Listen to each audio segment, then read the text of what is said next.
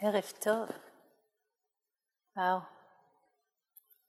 כל הכבוד. זה מה שעולה לי להגיד באופן ספונטני, כל הכבוד, ככה. על ההישארות, על הדבקות, על הנחישות, על ההתמדה, על התרגול שלכם. זה בסך הכל ריטריט, אה, סוף שבוע, חלק מכם זאת פעם ראשונה, די הרבה מכם זאת פעם ראשונה, ו... וזה טוב מהבחינה הזאת שלא כל כך יודעים למה להשוות את זה, אבל אה, גם בתוך מרץ שיש יום כזה קר, יורד גשם ויש רוח חזקה ופתאום הפסקת חשמל. והיא ממשיכה, והיא ממשיכה, והיא ממשיכה, והיא ממשיכה. אז אני לא יודעת מה אתם חשבתם, אולי חשבתם שאת, שאנחנו עושים איזשהו ניסוי, לבדוק את יכולת הכושר העמידות שלכם. והאמת היא, ו- ודי הרבה מכם ככה שיתפו בקבוצות היום, שוואו, באמת זה גם הרבה, הרבה הודיה על המקום הזה של הריטריט, וגם אה, ספק וקושי ובלבול ובלגן וכאב. ו- הרבה עייפות והירדמות וכל מיני כאלה, אני אנסה להתייחס לכל אלה כאן בשיחה הערב, אבל אה, אולי אפילו הייתה לכם, אולי אפילו הייתה לכם אה, פנטזיה כזאת של אוף, אולי אני אלך הביתה, אולי אני אלך הביתה, מה אני, מה, מה אני עושה פה? אפילו שוקו אי אפשר להכין. אין חשמל, ומי יודע אם החשמל יחזור, אולי אני אלך הביתה. והאמת היא שכמעט כולנו הלכנו הביתה. היינו מאוד קרובים בפעם הראשונה בהיסטוריה של תובנה לפזר ריטריט, כי הייתה בעיה מאוד רצינית בחשמל, ובכלל לא היה ברור שהיא הולכת להיפטר. אז היה לנו הרבה ככה מחשבות על זה והרבה סיעור מוחות וחברת חשמל והם הגיעו ושלחו פועלים ואז הם אמרו אי אפשר ורק ביום ראשון והביאו, הביאו מנוף ענק ואחד הדברים שהכי שימחו אותי וריגשו אותי, שהצוות היקר שלנו פה אמרו, לא, לא, אנחנו, אנחנו נשאר פה, אז יהיה קצת קר, אז לא נורא, אז נביא שמיכות, אז נביא נרות, אז נביא... אמרו לי ואני לא בטוח שאפשר לעשות ריטריט ככה בתנאים כאלה, לא, זה יהיה בסדר, זה יהיה בסדר. וכל פעם משכנו כזה את הדדליין, אמרנו, טוב, בארבע אנחנו נגיד לכולם ש... אי אפשר לקיים ריטריט בלי חשמל. ומה קרה? קצת לפני ארבע, לא זוכרת בדיוק מתי, שלוש וחצי, החשמל חזר. אז אני שמה את זה כאן בינינו, קודם כל כי אני מאוד בעד שקיפות וכנות, עדיף רדיקלית, מה שיותר, וגם כי זה מאוד משמח אותי ואותנו באופן אישי וגם כזה של הביחדנס שלנו, שאנחנו פה. וזה נותן לזה אקסטרה, hmm, כזה, המף כזה, אומרים באנגלית, אקסטרה סיבוב על המקום הזה שבכל כך הרבה זכיחות דעת לפעמים אנחנו אומרים, טוב, נו, יאללה, אני אלך הביתה, לא כיף לי, לא טוב לי, לא... אנחנו מוותרים בקלות יתר הרבה פעמים על... Uh, על המקומות המעודנים יותר בנו, שיכולים להגיע רק כשאנחנו נשארים, רק כשאנחנו נותנים לזה צ'אנס. ואני מאוד שמחה שכולנו כאן, ואני שמחה כפליים עכשיו שאתם יודעים את זה, אז אולי אה, באיזשהו אופן מעניין זה גם יכול להשפיע על התרגול שלכם עכשיו. No more complacency. כמו שאני חושבת שהזכרתי את דוגן שאמר, תרגלו כאילו שערכם עולה באש, זאת אומרת, זה עכשיו, זה עכשיו, אין לדעת, אין לדעת מה, מה יביאו החיים, מה יגלגלו אלינו הדבר הזה, החיים, החיים האלה. אז גם מצד אחד את המקום הזה, מצד שני גם להגיד את אה, משפט אה, מאוד יפה של אה, אחד הלמות הטיבטיות שאמר, אם תצפו שבחייכם יהיו עליות ומורדות, תודעתכם תהיה הרבה יותר שקטה, הרבה יותר שלווה. אם תצפו שיהיו עליות ומורדות בחיים שלכם, תודעתכם תהיה הרבה יותר שקטה. בדרך כלל זה הפוך, אנחנו מצפים שהחיים שלנו יהיו שקטים ושלווים, ואז התודעה שלנו, יש בעליות ומורדות, כי זה לא ככה החיים מתנהגים. שמתם לב שהחיים לא מתנהגים ככה? בכלל לא מה ש... בכלל לא מה שציפינו, בכלל לא מה ש...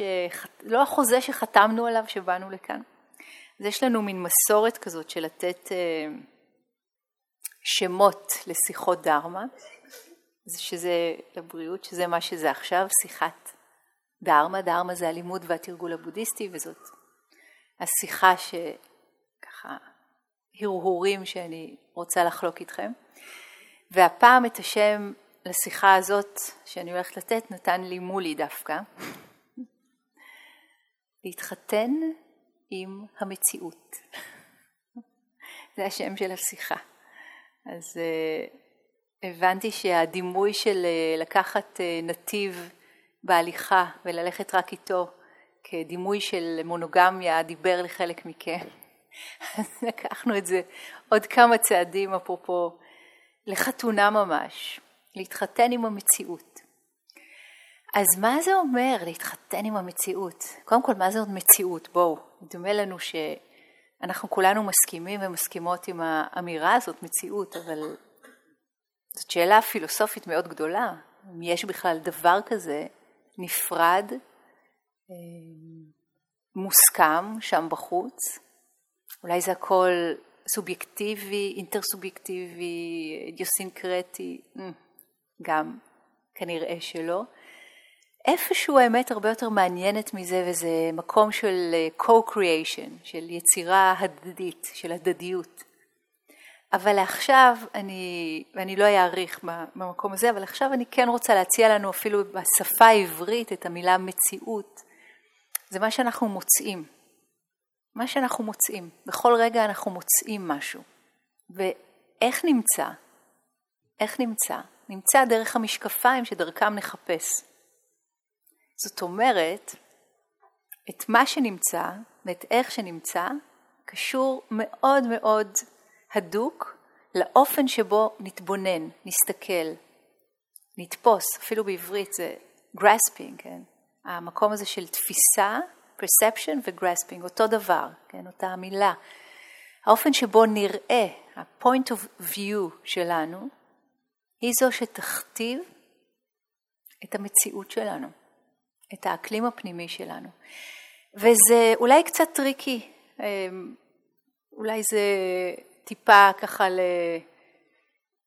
למתקדמים האמירות האלה, ותתייקו את זה איפשהו, אם זה לא מדבר אליכם כרגע, תתייקו את זה איפשהו על איזשהו מדף, ומתישהו מתישהו תזמינו את זה בחזרה להרהור נוסף. אבל אני רוצה לדבר על, ה, על הדבר הכי פשוט, על החוויה הרגע לרגע שלנו, החוויה היומיומית שלנו, על החוויה שלנו כאן, כאן ועכשיו. אז אולי ברגע זה ממש, ואולי לאורך כל השעות הארוכות שלא היה חשמל, אולי מהרגע שהגענו, או הגעתם לפה, ואולי מכל מיני סיבות, מה שפגשתם היה מה שעבודה כינה דוקה. דוקה. מכירים את המילה הזו, דוקה? זו מילה בשפה, בשפה שנקראת פאלי, שהיא שפה אחות לסנסקריט. וה... יש לה הרבה פירושים והשתמעויות, אבל חלק מרכזי בהם זה אי נחת, חוסר סיפוק, חוסר שביעות רצון, סבל.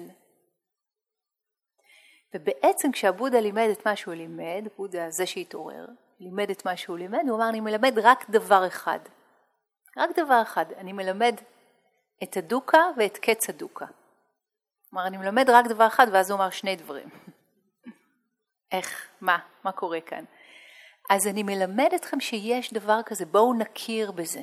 בואו נכיר בתנועה הכל כך אנושית הזאת של מאבק, מלחמה, חיכוך. האטימולוגיה של המילה הדוקה זה בעצם המקום הזה ש, שנתקע, כמו, זה בא מהגלגלים של העגלות שהיו לפני אלפי שנים אה, עשויים מעץ ונתקעו בתקופת המונסון בבוץ, או במרץ באנדור בבוץ. והבוץ נתפס לתוך החישורים שלהם והגלגל נתקע בפנים. דוקה. זאת האטימולוגיה של המילה, ואז אנחנו לוקחים את זה למצב האנושי, שיש, יש בחיים דוקה. זה לא להגיד החיים הם דוקה, אחרת לא היה שום מוצא משם, שום מוצא מהסבך הזה. אם זה החיים, אז, אז, אז למה להתאמץ ואין מה לטרוח בכלל, נכון? אם החיים הם סבל. זה לא מה שנאמר, זה לא מה שעבודה אמר, זה לא החוויה, זה לא החיים הם סבל, אלא בחיים יש דוקה. יש דוקה, יש סבל בחיים. אז בואו, לא חידשתי לכם שום דבר, נכון? מכירים את זה היטב? כל מי שחי יותר משתיים וחצי דקות אה, שם לב לעניין הזה. ויש מה לעשות בקשר לזה. יש את הדרך שמובילה החוצה מהסיפור הזה, שהוא לא הכרחי. הוא לא הכרחי בכלל. מעניין. יש אותו והוא לא הכרחי. יש אותו והוא תלוי בנקודת המבט שלנו. יש אותו והוא תלוי במציאות שאותה נמצא, במציאות הפנימית שלנו שקשורה גם למציאות החיצונית, כמובן. אז כמה מילים על דוקה. קודם כל זאת האמת הראשונה שאותה עבודה לימד. אז אמרתי קודם, מה זה אומר היא לא הדוקה, הסבל לא הכרחי? החלק הראשון של המשפט מדבר בכלל על כאב, וכאב זה משהו בדיוק כמו עונג, שבא והולך בזרם החיים. זוכרים את הלמה הטיבטי שהזכרתי לפני כמה רגעים? כן, כל הזמן יש את הגלים האלה של pleasure and pain, pleasure and pain, pleasure and pain, כל הזמן, כל הזמן, כל הזמן. היחס שלנו אל הגלים האלה הוא זה שיוצר או לא יוצר את הדוקה, את אי הנחת, את חוסר הסיפוק, את אי שביעות הרצון, את הסבל. הכאב או העונג, אגב, בואו נדבר רגע על כאב, הוא בלתי נמנע. מתישהו, מתישהו בחיים יגיע כאב. שמתם לב לזה? או בגוף, או בלב, או גם וגם, הרבה פעמים זה גם וגם. הוא מגיע והוא מתפוגג, הוא חוזר והוא מתחלף בעונג. הוא מפסיק והוא מתחיל. כל פעם משהו אחר, אבל החיים רצופים גם בזה, ואם הכל סבבה לגמרי ובסדר, פתאום כואב את הבטן או השן או, או משהו. פתאום נזכרנו באיזה כזה. הכאב הוא בלתי נמנע, אנחנו יצורים חיים, ביולוגיים. מתישהו משהו יתקלקל, יכלה, אה, יישבר, אני מקווה שלא, אבל אתם מכירים את זה, נכון? זה, שזה רק אצלי ככה. yes? yes? good. הכאב הוא בלתי נמנע. הסבל הוא לא הכרחי. הסבל הוא כבר מאורע מסדר שני, אם תרצו. הסבל הוא כבר הפרשנויות שלנו, התגובתיות שלנו לדבר הזה שנקרא כאב. מעניין. עכשיו, אם תדמיינו איזושהי מטוטלת גדולה, כן? יש פה תנועת מטוטלת בלתי פוסקת בין ה-pleasure and the pain, pleasure and pain, pleasure and pain, והתגובתיות שלנו לסיפור הזה. כי מה קורה כשיש לנו pleasure, שיש עונג, אנחנו רוצים עוד ממנו, או מפחדים נורא שהוא יפסיק. מה, רוצ... מה קורה לנו כשיש בנו כאב? אנחנו הודפים, נלחמים, בורחים. בתנועות האוטומטיות האלה, שהן מאוד טבעיות אגב, הן רק לא בהכרח מיטיבות איתנו, בתנועות האוטומטיות האלה יש מעט מאוד חופש.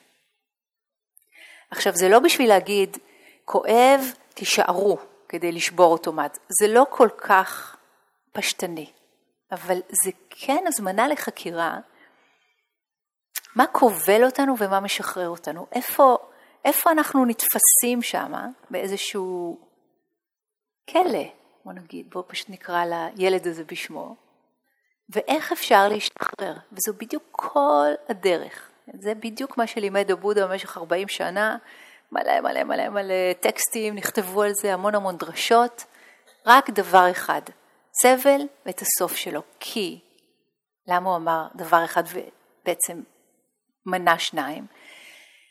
כי הבנה עמוקה של הדוקה היא כבר הדרך אל החופש.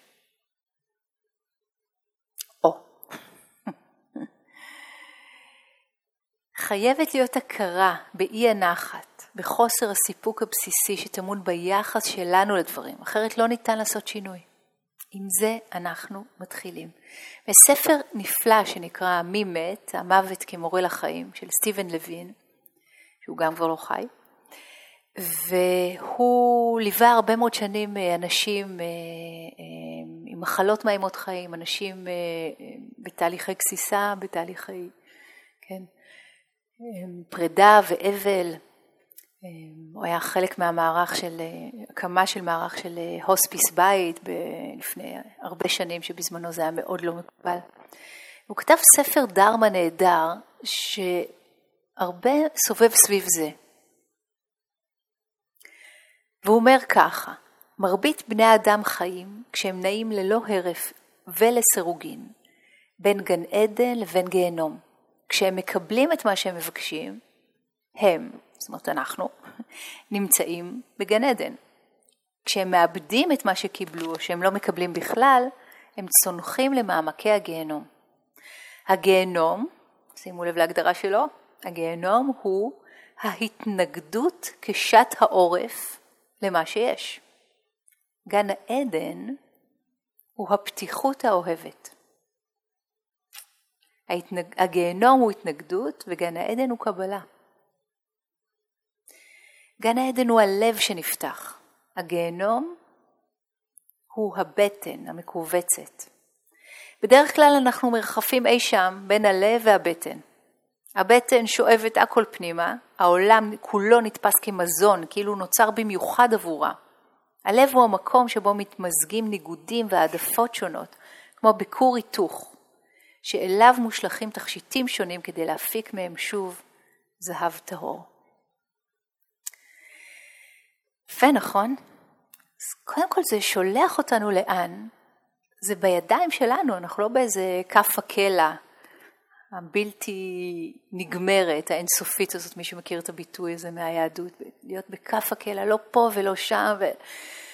שמשהו כבר יקרה ו... וישלוף אותנו מהתנועה הבלתי פוסקת והאיומה הזאת, שלא לפה ולא לשם.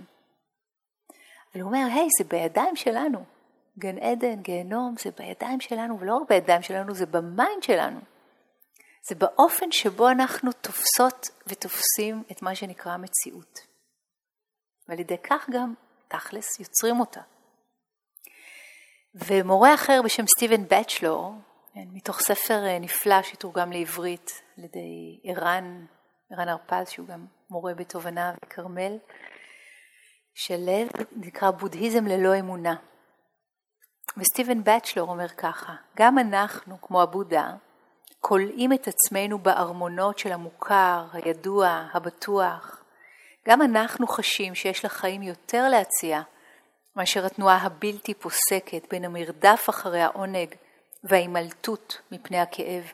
גם אנחנו חשים את הסבל בצורה אקוטית יותר, כאשר אנחנו שוברים את הרגלים שלנו ומוצאים את עצמנו תלויים באוויר, בין המוות לחיים. הדבר היחיד הבטוח בחיים הוא המוות. אנחנו לא מחבבים את הרעיון הזה. ומנסים לשכוח אותו. אנחנו מחפשים לארגן ולסדר את פרטי עולמנו באופן שנרגיש בטוחים. מקיפים את עצמנו במה שאנחנו מחבבים. מגינים על עצמנו מפני מה שאנחנו לא מחבבים. כך אנחנו מנסים לעשות גם בעולמנו הפנימי, ולעיתים משתמשים במערפלי תודעה מסוגים שונים על מנת להצליח במשימה. סמים, אלכוהול, טלוויזיה, רשתות so called חברתיות, כל מיני התמכרויות, אוכל וכאלה. זה עובד עד שהדברים שלא ניתן לארגן אותם צצים שוב כמחלה, זקנה, צער, כאב, אבל, ייאוש.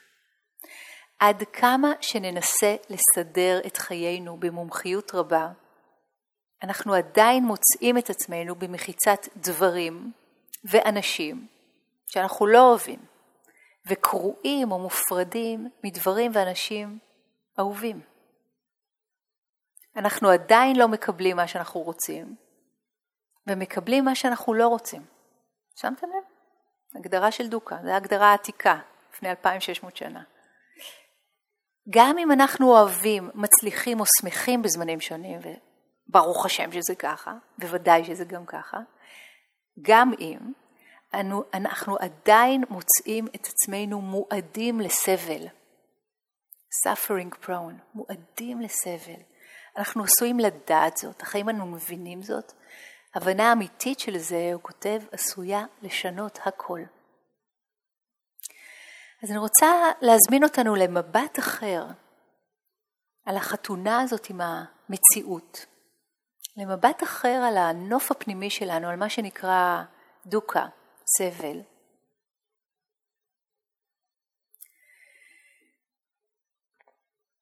יש משפט ש... של מישהו שאני יודעת רק את השם הפרטי שלו משום מה, אנטוניו אחד. In my solitude I have seen things very clearly that were not true. In my solitude I have seen things very clearly that were not true. אז קודם כל בואו, אנחנו פה בתוך מעבדה, אנחנו פה בתוך ריטריט, ולפעמים אנחנו, הרבה פעמים, מה זה לפעמים? הרבה פעמים אנחנו נראה מאוד מאוד בבהירות, וזה שם המשחק פה, עוד שם למשחק פה, של לראות ממש בהיר דברים שקודם היו לנו עכורים או עמומים, או לא ברורים. אנחנו נוכל לראות דפוסים שלנו על ידי זה שהסתכלנו על הנשימה, שהיינו עם הנשימה, היינו עם הגוף, שמנו לב להבדל בין כאב וסבל, שמנו לב למחוזות של כאב בגוף שלנו, ראינו את השמות השונים של התחושות שיכולות, שיכולים להיות שם. הרבה מאוד דברים מתחברים לנו דרך תשומת הלב הישירה, הלא שיפוטית, רגע אחרי רגע, התהליכים של הגוף והתודעה. וגם, יש משהו בריטריט, או באופן הזה של הסוליטיוד, שהוא יכול להיות כמו זכוכית מגדלת, שיכולה גם לעוות. הרבה מההרגלים שלנו, למשל, יכולים לצאת משליטה, עד כדי כך. כן? ולמשל, ההרגל של אה, שיפוט עצמי. מכירים את זה? מכירים את זה? checking, checking, לא מודים, אף אחד לא מודה, אז אני לא ממשיכה. כנות רדיקלית or nothing at all. יש? מי מכיר שיפוט עצמי? זה עובר. זה עובר, זה נגמר. יופי, תודה על הכנות שלכם, כולם כמעט הרימו ידיים. כשאנחנו יושבים עם עצמנו במדיטציה, בתרגול, יכול להיות שהחיה הזאת, היצור הזה, פתאום ירים את הראש בתוכנו, ווואי, וואי, וואי, וואי, יעשה בנו שמות. את לא מספיק טובה, המדיטציה שלך, תראי את כל השאר, אנחנו פותחים עין, כולם יושבים כמו פסלים של בודה, ורק הברכיים שלי כואבות, ולמה דווקא עכשיו זה, ולמה, ולמה קר, ולמה חם, והמזגנים, והם לא בסדר. שיפוט, אגב, הולך פנימה והחוצה, פנימה והחוצה, סיים סיים. אותה חיה מכאיבה, אותו יצור מכאיב. לראות את הדוקה, והרבה פעמים זה, זה ממש יוצא מכלל שליטה. למה? כי אין לנו את הסחות הדעת שיש לנו בבית. בבית, אם זה רק קצת מתחיל, אז יש לנו איזה דרך hmm, להשתיק את זה, נכון? כל אחת ואחד עם הדרכים שלכם, להשתיק את הדבר הזה. אבל מה? זה לא באמת שותק. זה מחכה שנגיע לריטריט, ואז לא נוכל להשתיק אותו. כן? הוא פשוט, נשמע אותו צועק לנו באוזן כל הזמן. או רוב הזמן. אז פה אני אומרת את זה, let's take it with a pinch of salt, מכיר את הביטוי הזה? בואו. כן, לפעמים זה יכול להיות כל כך כל כך חזק וכל כך להסתוות כאמת, אנחנו ממש ממש בטוחים שזאת אמת, אנחנו יכולים למצוא את עצמנו פתאום קמים באמצע מדיטציה, אפילו שאמרנו פה, בואו נשב את כל הסשן, ורק אם זה מקרה חירום אז נצא החוצה. הנה, אמרנו עכשיו. פתאום אנחנו יכולים למצוא את עצמנו קמים וכבר בחוץ, כן? המחשבה הייתה כל כך מהירה, כל כך לא שמנו לב, כל כך נשבנו בתוך הדבר הזה.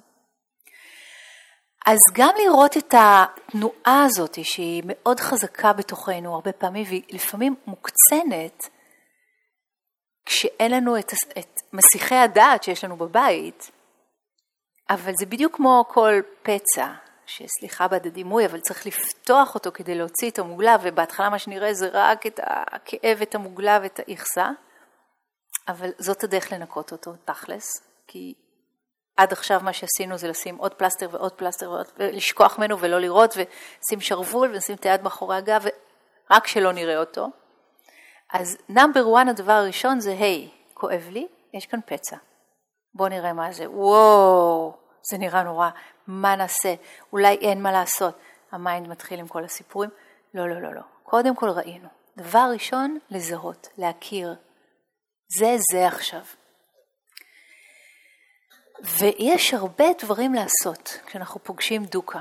הרבה דברים לעשות. כשאנחנו פוגשים את האורחים האלה שמגיעים לבקר. עכשיו, בבודהיזם הקלאסי מדובר על חמש תנועות פנימיות שלנו, חמש תנועות פנימיות שהן באות לבקר אותנו בחיים, הן באות לבקר אותנו במדיטציה, הן באות לבקר אותנו לפעמים בגדודים, כן, אנחנו מדברים על חמש חמולות, אבל יש להם מלא מלא הסתעפויות, ואת כולם עברתם פה לפחות כמה פעמים. אז אני אגיד אותם, ככה ניתן להם את השם כדי שנוכל לדעת עם מה אנחנו, עם מה אנחנו עובדים. ויש אה, זוג ראשון, זוג הראשון, אנחנו מדברים פה על החתונות, כן? יש את התנועה של המשיכה, כן? של ההשתוקקות, הרצון למשהו שלא נמצא כאן עכשיו. בסדר? הרצון המאוד מאוד חזק למשהו שלא קיים כרגע, אבל לגמרי, לגמרי, לגמרי תופס לנו, או שלושת רבעי אחוז, שלושת רבעי מהמקום תופס לנו את התודעה. וזאת תנועה שיש לה כוח מאוד חזק עלינו, יש לה כוח פשוט סוג של לסנג'ר אותנו לתוך איזשהו מהלך ש... הרבה פעמים כשבדיעבד נסתכל על הדבר הזה, נגיד, מה, מה, מה עשיתי? למה עשיתי דבר? עכשיו, זה יכול להיות משהו נורא נורא קטן, כמו, אתם מוצאים את עצמכם במדיטציה בהליכה. מצאתם את עצמכם במדיטציה ובהליכה היום? I sure hope so. ופתאום, לי זה קורה הרבה פעמים בריטריטים, פתאום, out of the blue, או הרבה פעמים זה קורה כי אני רואה מישהי עם כוס תה או קפה, או out of the blue המחשבה, בא לי גם, בא לי קפה, בא לי תה. עכשיו, שנייה לפני זה הייתי לגמרי בטוב מאוד פלוס פלוס בתוך ההליכה הזאת, שום דבר לא היה חסר, שום דבר לא היה עודף. מה פתאום כוס תה עכשיו, או כוס קפה? אני מקווה שאני לא עושה לכם עכשיו craving ל... וזה לא מרפא, זה לא מרפא. עכשיו, הרבה פעמים שום דבר לא יעזור פה. אחרי כמה זמן, הופ, אנחנו ננדוד, נכין את הכוס קפה הזאת, את הכוס תה הזאת, תראו מה קורה כאן ברגע הזה. ה craving מספר לנו שרק זה ואז נמשיך את התרגול, רק זה ואז נהיה מאושרים, רק נעשה את ה-V הקטן הזה, נכון, על, ה, על הפינה הזאת ונמשיך עם החיים שלנו, נכון? רק את הדבר הקטן הזה והכל יהיה בסדר. שימו לב ללחץ, ל build-up הזה שנבנה בפנים, של רק את זה ואז. ויש פה כזה בלוף. כי אנחנו באים, סוף טוב, נו, יצאנו מהמדיטציה והיא הייתה נהדרת. באנו, הכנו את הכוס תה, השלוק הראשון נפלא, השלוק השני כבר, אוף, מעניין מה הם יגישו לארוחת צהריים, השלוק שלי, קר פה מדי, מתי יחזור החשמל? מתי זה ייגמר? אני לא מאמין, עשיתי טבלת ייאוש, יש לי עוד ככה וככה וככה וככה. מדיטציות בהליכה. ככה. זה אף פעם לא קשור, ממש ממש, לטעם של הקפה או התה.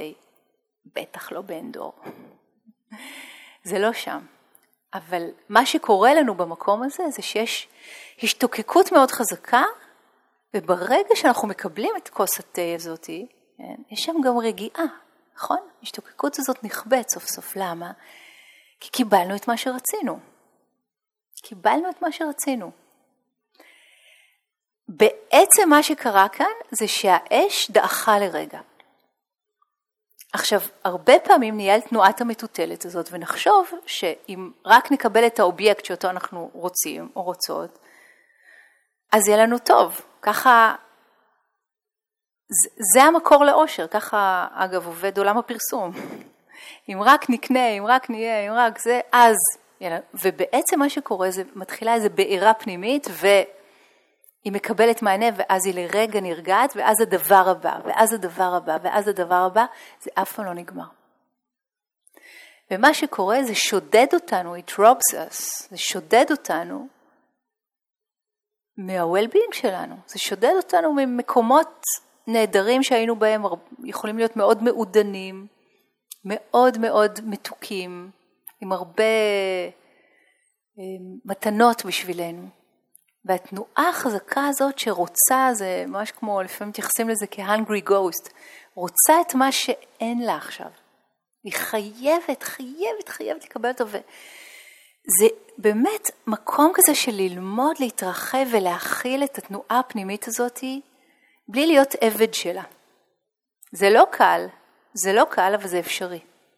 זה לראות את המקום הזה שמספר לנו סיפורים, ובקצה שלו זה יכול להגיע לכל מיני התמכרויות, ולראות איך המנגנון הזה עובד. And not to follow, לשחרר את עצמנו משם.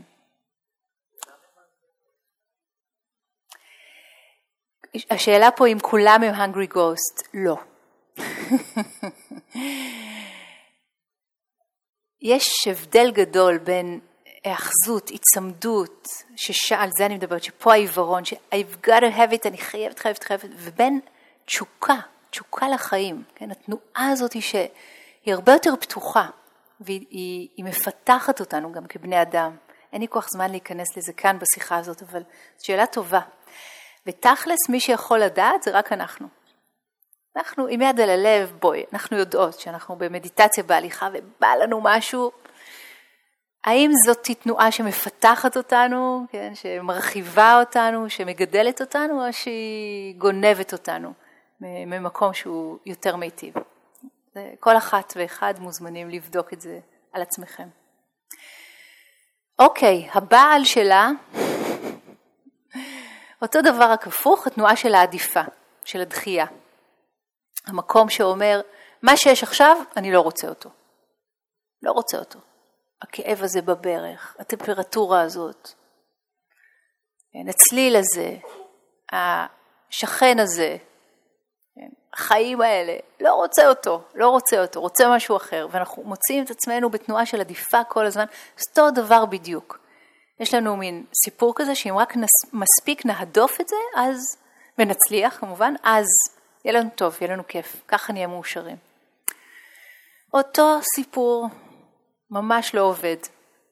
לאיזשהו פרק זמן, כמו שבצ'לר אומר, זה יכול לעבוד, סבבה, אבל מתישהו זה שוב חוזר, מתישהו זה שוב חוזר, מתישהו זה שוב חוזר. העבודה שאנחנו מתבקשים לעשות היא אחרת שם, עבודה אחרת. יותר כמו להרחיב את המיכל, להרחיב את היכולת שלנו להיות עם הדברים, לצאת מנקודת המבט המקובעת, תזכרו, אנחנו מדברים על משקפיים, על נקודת מבט המקובעת שאומרת, אם רק זה לא היה, אם רק הוא לא היה, אם רק היא לא הייתה, אז היה לי טוב. זה לא עובד ככה. וזאת הסיבה, אגב, למלחמות. אם רק הם לא היו, אז? הכל מתחיל ב mind, הכל מתחיל ב mind, הכל מתחיל ב mind. ואגב, כשהיינו בהפסקת החשמל הזאת עכשיו, ויכול להיות שעברו לכם בראש המחשבות האלה, לי, לי בטח שהם עברו, עם הקור הזה, ועם הסוג של קיבוץ ועוברים מבחוץ שקר ומבפנים שקר, ורגע רגע לחשוב על אנשים שהפסקת חשמל הזאת היא לא הפסקת חשמל, אלא זאת מלחמה, כן? אני מדברת על אוקראינה עכשיו, ובקור והפליטות והגשם וה... הזוועות של הדבר הזה, רגע אחד להרגיש כי כולנו בני אדם, כן? וכולנו במקומות האלה, אנשים שחיים במחנות פליטים ממש קרוב לכאן, ובכל העולם כולו. כן? איך, איך זה מרגיש? וכולנו בני אדם, כולנו מכירים את המקומות האלה שאנחנו רוצים שיהיה לנו חמים ונעים ומיטיב, ולא רוצים את את העינוי הזה. כן? אז אני מדברת עכשיו על התנועה של התודעה שיכולה להיות אה, אפילו מאוד קטנה, של בא לי לא בא לי כזה, ועדיין משאירה אותנו על אותה תנועת מטוטלת של עדיפה ותחייה מול משיכה. ו... זה יכול הרבה פעמים לקרות אגב עם הדבר הזה. פעמון, שמתם לב? יושבים למדיטציה והן באות ביחד, הזוג הזה בא ביחד. אני נורא נורא נורא נורא רוצה שהפעמון יצלצל, שיצלצל כבר, ואז אני, וגם בו זמנית אני נורא נורא נורא נורא רוצה שהמדיטציה הזאת כבר תפסיק, אז גם משיכה וגם דחייה, וברגע שהפעמון מצלצל אצל הרבה הרבה מכם, המדיטציה אז מתחילה. הפסיק המאבק סוף סוף. שימו לב לטריקים של ה mind, יאללה. הזוג הבא, הזוג הבא, שזה נראה לי לפחות, לפחות חצי מהזוג הזה, אני לא אגיד אם זה אישה או גבר, אתם תחליטו, או אולי גבר גבר, אולי אישה אישה, מה, מה שאתם תחליטו, אבל כולכם נראה לי חוויתם אותו בכמויות בזמן הזה שלנו כאן, וההתייחסות היא ל-state of mind של נמנום, עייפות, ערפול, אני מתחילה כבר לדבר את ה... את הדבר הזה, מין הרדמות כזה. מכירים? נרדמתם? נרדמתם במדיטציה? נרדמתם בחיים? כן? הבודה זה הרי כינוי לזה שהתעורר. בדיוק בדיוק עם הדפוס הזה הוא עבד. עכשיו, הרבה פעמים אנחנו נמצא את עצמנו במיוחד ב, ככה, ב, בתוך אה, אה, סוף שבוע כזה, ישנים הרבה, ישנים במדיטציה, עייפים, מין עפיצות כזאת, נכון? מכירים את זה? זה כזה בחוץ קר, בפנים, בואו, עד עכשיו היה קר, זה לפחות השאיר אותנו קצת ערניים, אבל עכשיו חם, ואוקיי. ומשהו בנו נרדם, משהו בנו נרדם. יכול מאוד להיות שלא ישנתם טוב בלילה, הרבה פעמים, בלילה הראשון, לא, וגם היו פה דרמות עם החשמל ובאיזה, באחד הבניינים, לוח חשמל. בקיצור, יכול להיות שלא ישנתם, שלא ישנתם טוב. ואז הדבר הכי הגיוני, תכלס, אה, כשלא ישנים, זה באמת להיות עייפים, ואיפה תרדמו אם לא במדיטציה, זה מה שאתם עושים כל היום. אז בטח, וזה הגיוני, ועל אחת כמה וכמה שרובנו באים מחיים מאוד מאוד מאוד מאוד מאוד עמוסים, עם הרבה יותר מדי דברים, הרבה יותר מדי דברים. ממש ממש לא הגיוני. הפכנו להיות Human Doing ולא Human Being. זה... אז אנחנו מגיעים למקום כזה, מתחילים לתרגל מדיטציה, נרדמים, זה משדר משהו, נכון, ל mind ש... אוקיי, הגענו, הגענו למנוחה, נעים וחמים ו cozy ולא צריך לעשות שום דבר, נרדמים. הרבה פעמים אנחנו נרדם דווקא כי מתחילה איזושהי תנועה שקטה בתוכנו, והרבה פעמים נרדם כי המדיטציה הזאת שמעייפת אותנו. אבל יש סוג אחד של הרדמות שאנחנו רוצים להבדיל אותו מהאחרים. זאת ההרדמות שקשורה למאבק. כי מה שמעייף אותנו באמת זה המאבק שלנו. מאבק בעצמנו, המאבק בסביבה, המאבק במה שקורה פה. והרבה פעמים אנחנו נרדם כי אנחנו לא נרצה לפגוש משהו. לא נרצה, לא נרצה לראות משהו. ש... אולי התחיל להראות לנו את עצמו ואנחנו כמו נרדמנו אליו. אז במקרים כאלה אפשר, אם זה במדיטציה בישיבה, לפקוח עיניים, ככה לנשום כמה נשימות עמוקות, לעמוד, שמתם לב שיש פה כמה תלמידים ותיקים שלפעמים שמעו את ההנחיות האלה ונעמדים, אין שום בעיה, אם אתם מרגישים שאתם ככה מנקרים, זה, אז, וזה לא עובר אחרי שינה טובה בהפסקה, פשוט לעמוד, לעמוד, לפקוח עיניים, ואז כל האנרגיה יכולה לעלות למעלה. הצד השני של המטבע, אותו דבר רק הפוך, יש לנו נמנום, הרדמות, ויש לנו אי שקט, אי שקט, בדיוק, אי שקט, משהו כזה, בודה אמר, זה כמו לשבת על תל של נמלים. משהו, עצבנות מאוד גדולה, משהו מאוד לא שקט, משהו ככה קופצני. הרבה פעמים הם באים ביחד, ההתנגדות מייצרת, הרדמות מייצרת אי שקט, אי שקט מאוד נורא מעייף. בקיצור, הבנתם, חלק מהאורחים שמגיעים. האורח החמישי והאחרון בהקשר הזה, איכשהו לא זיווגו לו, לא זיווגו לו אף אחד. אומרים שזה בגלל שהוא הכי הכי הכי אינטנסיבי, הוא בא לבד, וזה האורח של הספק. אז יכול להיות שעם אה, ארבעת הקודמים, עם המשיכה והעדיפה, עם הנמנום ואי השקט, עוד איכשהו אנחנו מסתדרים, אבל כשמגיע ספק, הספק מפסיק, הספק מפסיק את התרגול שלנו. הספק מפסיק חלקים בחיים שלנו. מפסיק יחסים. יש לו יכולת כזאת להפסיק אותנו, להפסיק מהלך שהוא טוב. ובדרך כלל אנחנו לא נטיל ספק בספק, אנחנו נאמין לו. אז ההזמנה היא להטיל ספק בספק. אם הספק בא ואומר לכם, אני מתחברת לאיך שהתחלנו את, ה, את השיחה הזאת על האורחים קודם, על המקום של הספק עצמי, על המקום של ה, לרדת על עצמנו, השיפוט, כל הסיפורים האלה קשורים לספק, קשורים לממש שרשרת של, של אמירות של התנגדות בתוכנו. ולשים לב שזה מופיע, לשים לב שזה מופיע, למה זה מופיע, מה, מה מגיע רגע קודם, למה זה קשור, האם זאת אמת, האם באמת עם יד על הלב אפשר להגיד כן, אני כל כך גרוע, או הם כל כך גרועים. הספק הוא בקשר לעצמנו, בקשר למישהו אחר, בקשר למה שאנחנו עושים פה. זה לא קל לעבוד עם ספק, הוא לא סתם מגיע לבד, זה לא קל. זה לא קל, זה באמת מתחזה לאמת, באמת זה משכנע אותנו, זה יכול להיות קולות שנתבלבל ביניהם ובין אינטואיציה, ביניהם ובין uh, the voice of wisdom inside, זה, זה באמת לא קל להבדיל, אבל זה לוקח ככה כמה זמן ותרגול ולראות בכל זאת, בכל זאת, כמו קצת כמו המעבר בין ג'אנק פוד ולאוכל בריא, שבהתחלה אנחנו לא, לא בכלל מבינים מה זה הדבר הלא טעים הזה, שאין בו בכלל תבלינים, ופתאום לאט לאט, מה שנקרא טעם נרכש, אנחנו משתחררים מה monosodium glutamate ומגיעים לירקות המאודים, וזה לוקח זמן עד שאנחנו מתאהבים בטעם של הדבר הזה. אז לדעת שזה תהליך, כן? וגם להגיד לעצמנו שזה תהליך ואנחנו בתוך תהליך. אז אני רוצה להביא לפה את האורחים, זה לימוד קלאסי, במיוחד בשלב הזה של, ה, אה, של הריטריט, אה, במיוחד בתוך המקום הזה שאנחנו, הסיטואציה המיוחדת הזאת היא אה, שלנו כאן בעין דור. ואני רוצה להביא ככה בחלק האחרון של השיחה, אני רוצה לקחת עוד כמה רגעים ו, ולהזמין אותנו להסתכל על הדברים האלה באופן קצת אחר.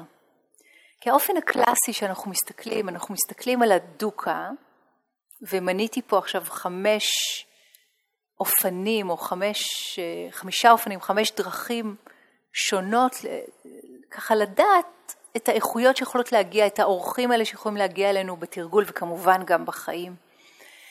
ואיך אנחנו עובדים איתם בעצם. קודם כל לזהות אותם, לדעת מה זה מה, לקרוא לשדים בשמם, לקרוא לאורחים בשמם.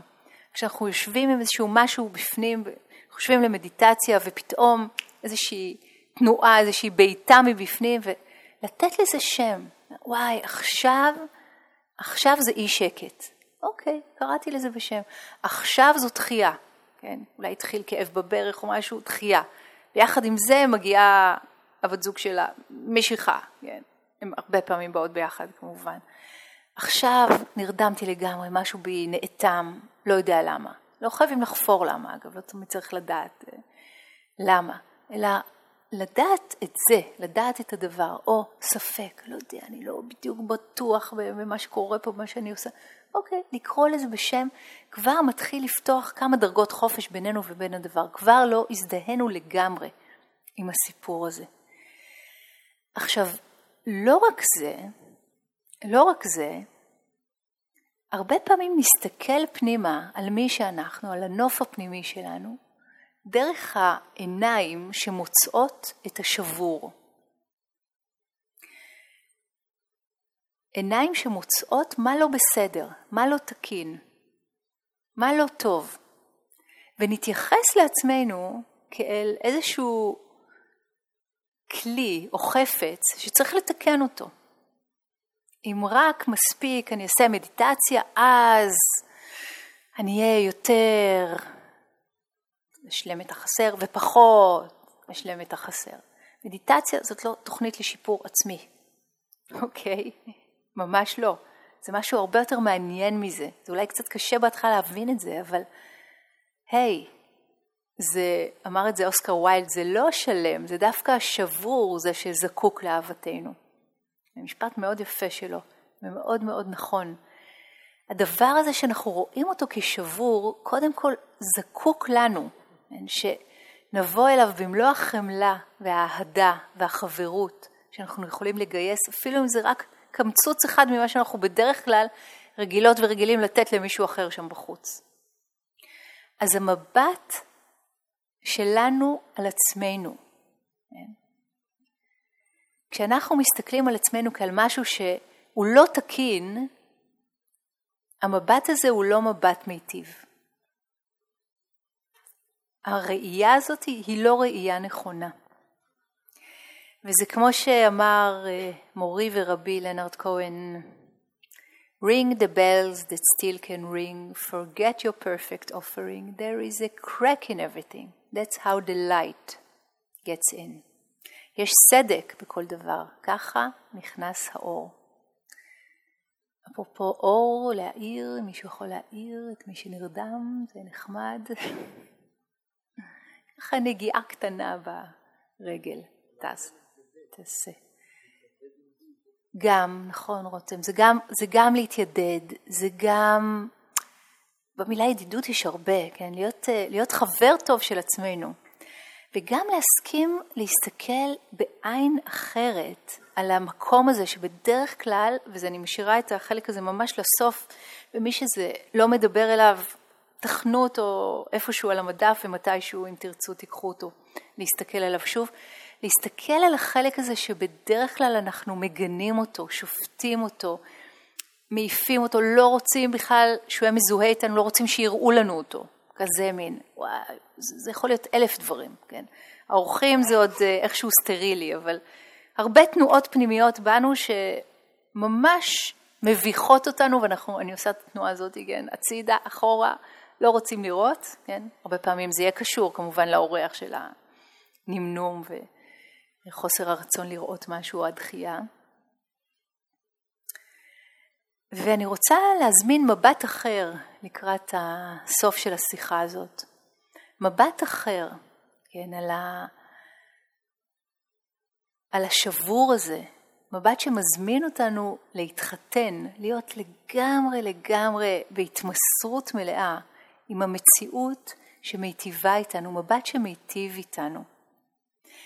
אז אחד ההוגים הגדולים, קורא לו חי, בעולם הפסיכולוגיה החדשה הנאו-יונגיאנית, ג'יימס הילמן, מי שמכיר, אמר שאנשים באים לתרפיה לא כל כך כדי לתקן את השבור, אלא כדי לקבל עליו ברכה.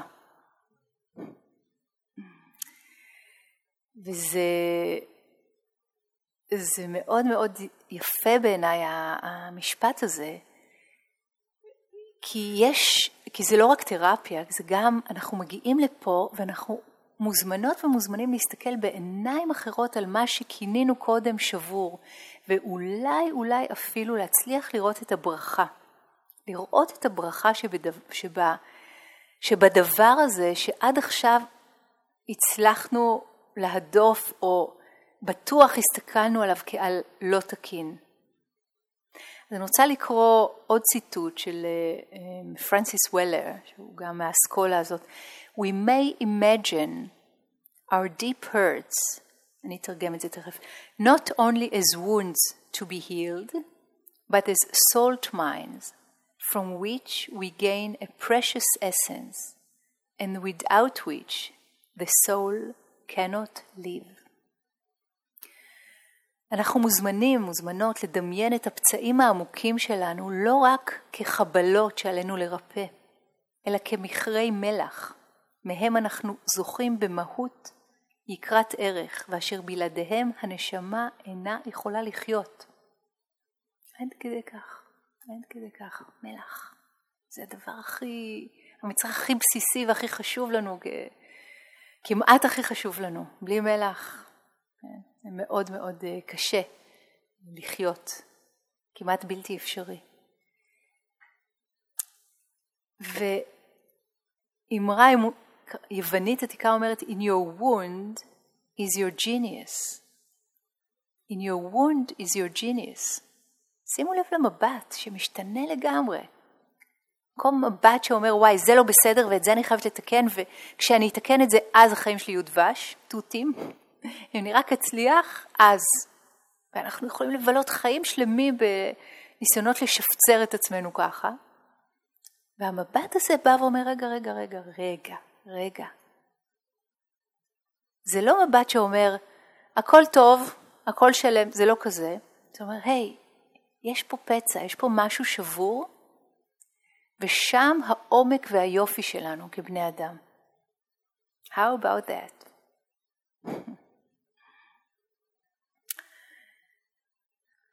הפצעים שלנו מעמיקים ומבשילים אותנו, אם אנחנו עובדים איתם נכון. הם ממש הכרחיים לבשלות שלנו כבני אדם, הם לא המכשולים. זה הסיפורים סביב הפצעים שלנו שהם המכשולים שלנו. זה מה שמכשיל אותנו. ובעצם המקומות הרכים, המקומות החשופים, המקומות הפצועים האלה שלנו, זה, זה מה ש... או חלק גדול ממה שיכול לפתח את היכולת שלנו לחמלה. לחמלה עם כל שאר הברואים. אז אני רוצה להניח את זה כאן, את הסיפור הכל כך אנושי הזה, של התנועות האנושיות בנפש, שכבר הכירו אותם לפני אלפי שנים, כן, חמשת האורחים. הרבה פעמים מתייחסים לזה כאל חמשת המכשולים בדרך למדיטציה, אבל הם בעצם חמש דלתות לשחרור. ברגע שאנחנו באמת באמת מסכימים לראות את התנועות הפנימיות האלה, וגם לראות מה שוכן במתחת שלהם. כן? כי, כי בכל תנועה ותנועה כזאת יש מהות טובה. זה מעניין לבדוק את זה. בכל דבר שנדמה לנו שבור ולא הולם ולא ראוי, יש איזשהו שומר סף שהכוונה שלו העמוקה היא להגן עלינו. לתת לנו ביטחון, לתת לנו אהבה, לתת לנו הכרה, מה שזה לא יהיה, כן? בתוך השופט העצמי הכי איום ונורא, אנחנו יכולים לדמיין, יש איזושהי מהות טובה שאומרת, אני שופט אותך כדי שיהיה לך טוב אחר כך. כמובן שזה התעוות, כמובן שזה יצא מכלל שיטה, כמובן שזה לא מיטיב, אבל הכוונה הראשונית של הדבר הזה, וזה נורא חשוב לזכור ולשים את זה כאן, הכוונה הראשונית היא כוונה טובה. אז אני רוצה שככה תיקחו את זה אליכם, תאמצו את זה אליכם, את היכולת שלנו לשנות את נקודת המבט על מה שנראה לנו קודם אמת מוחלטת. אני חושבת שבמיוחד אולי השנתיים האחרונות, אבל כל מה שקורה, תמיד, במיוחד הזמן הזה של הדרמה עם הקורונה, עכשיו הדרמה עם המלחמה, וקודם היו דרמות אחרות, והדברים מתחילים, השטיח נמשך לנו מתחת אה, לכפות הרגליים, וזה מזמין אותנו לאחריות הרבה יותר גדולה על הבפנים שלנו, אחריות הרבה יותר גדולה על ה mind שלנו. כי כמו שאמרתי, מלחמות לא מתחילות שם בחוץ, הן מתחילות קודם כל בפנים, בתוך התודעה. ה mind שנלחם כי הוא בטוח שאין לו שום דרך אחרת, כי כך הוא ישיג את מה שיעשה לו טוב. וזאת טעות מאוד מאוד טרגית, שעולה במחירים כבדים מנשוא. תראו מה קורה עכשיו בעולם, ותראו מה תמיד קרה בעולם.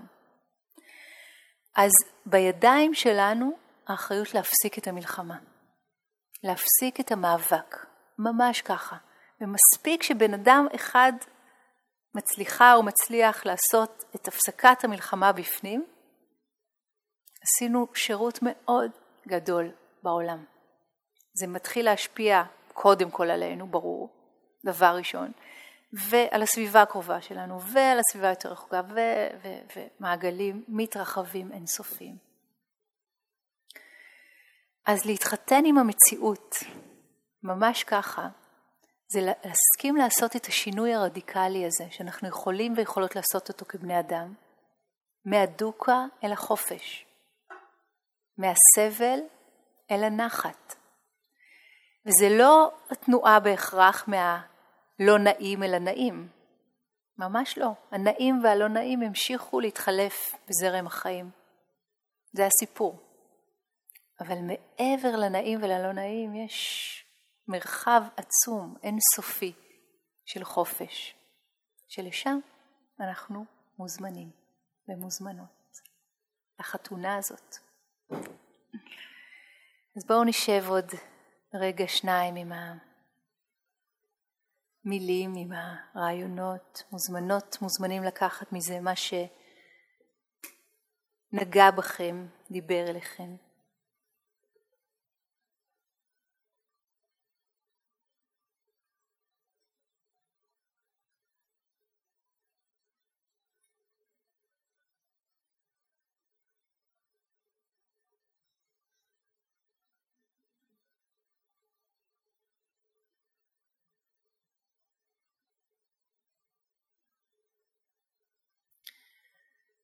ולסיום, שיר קטן של רומי. אמרתי, מה עם עיניי? אמר, הביטי בדרך. אמרתי, תשוקתי, מה איתה? אמר, תני לה לבעור. אמרתי, מה עם ליבי? אמר, מה יש בתוכו? אמרתי צער וכאב. אמר, הישארי איתם, ממקום הפצע נכנס האור.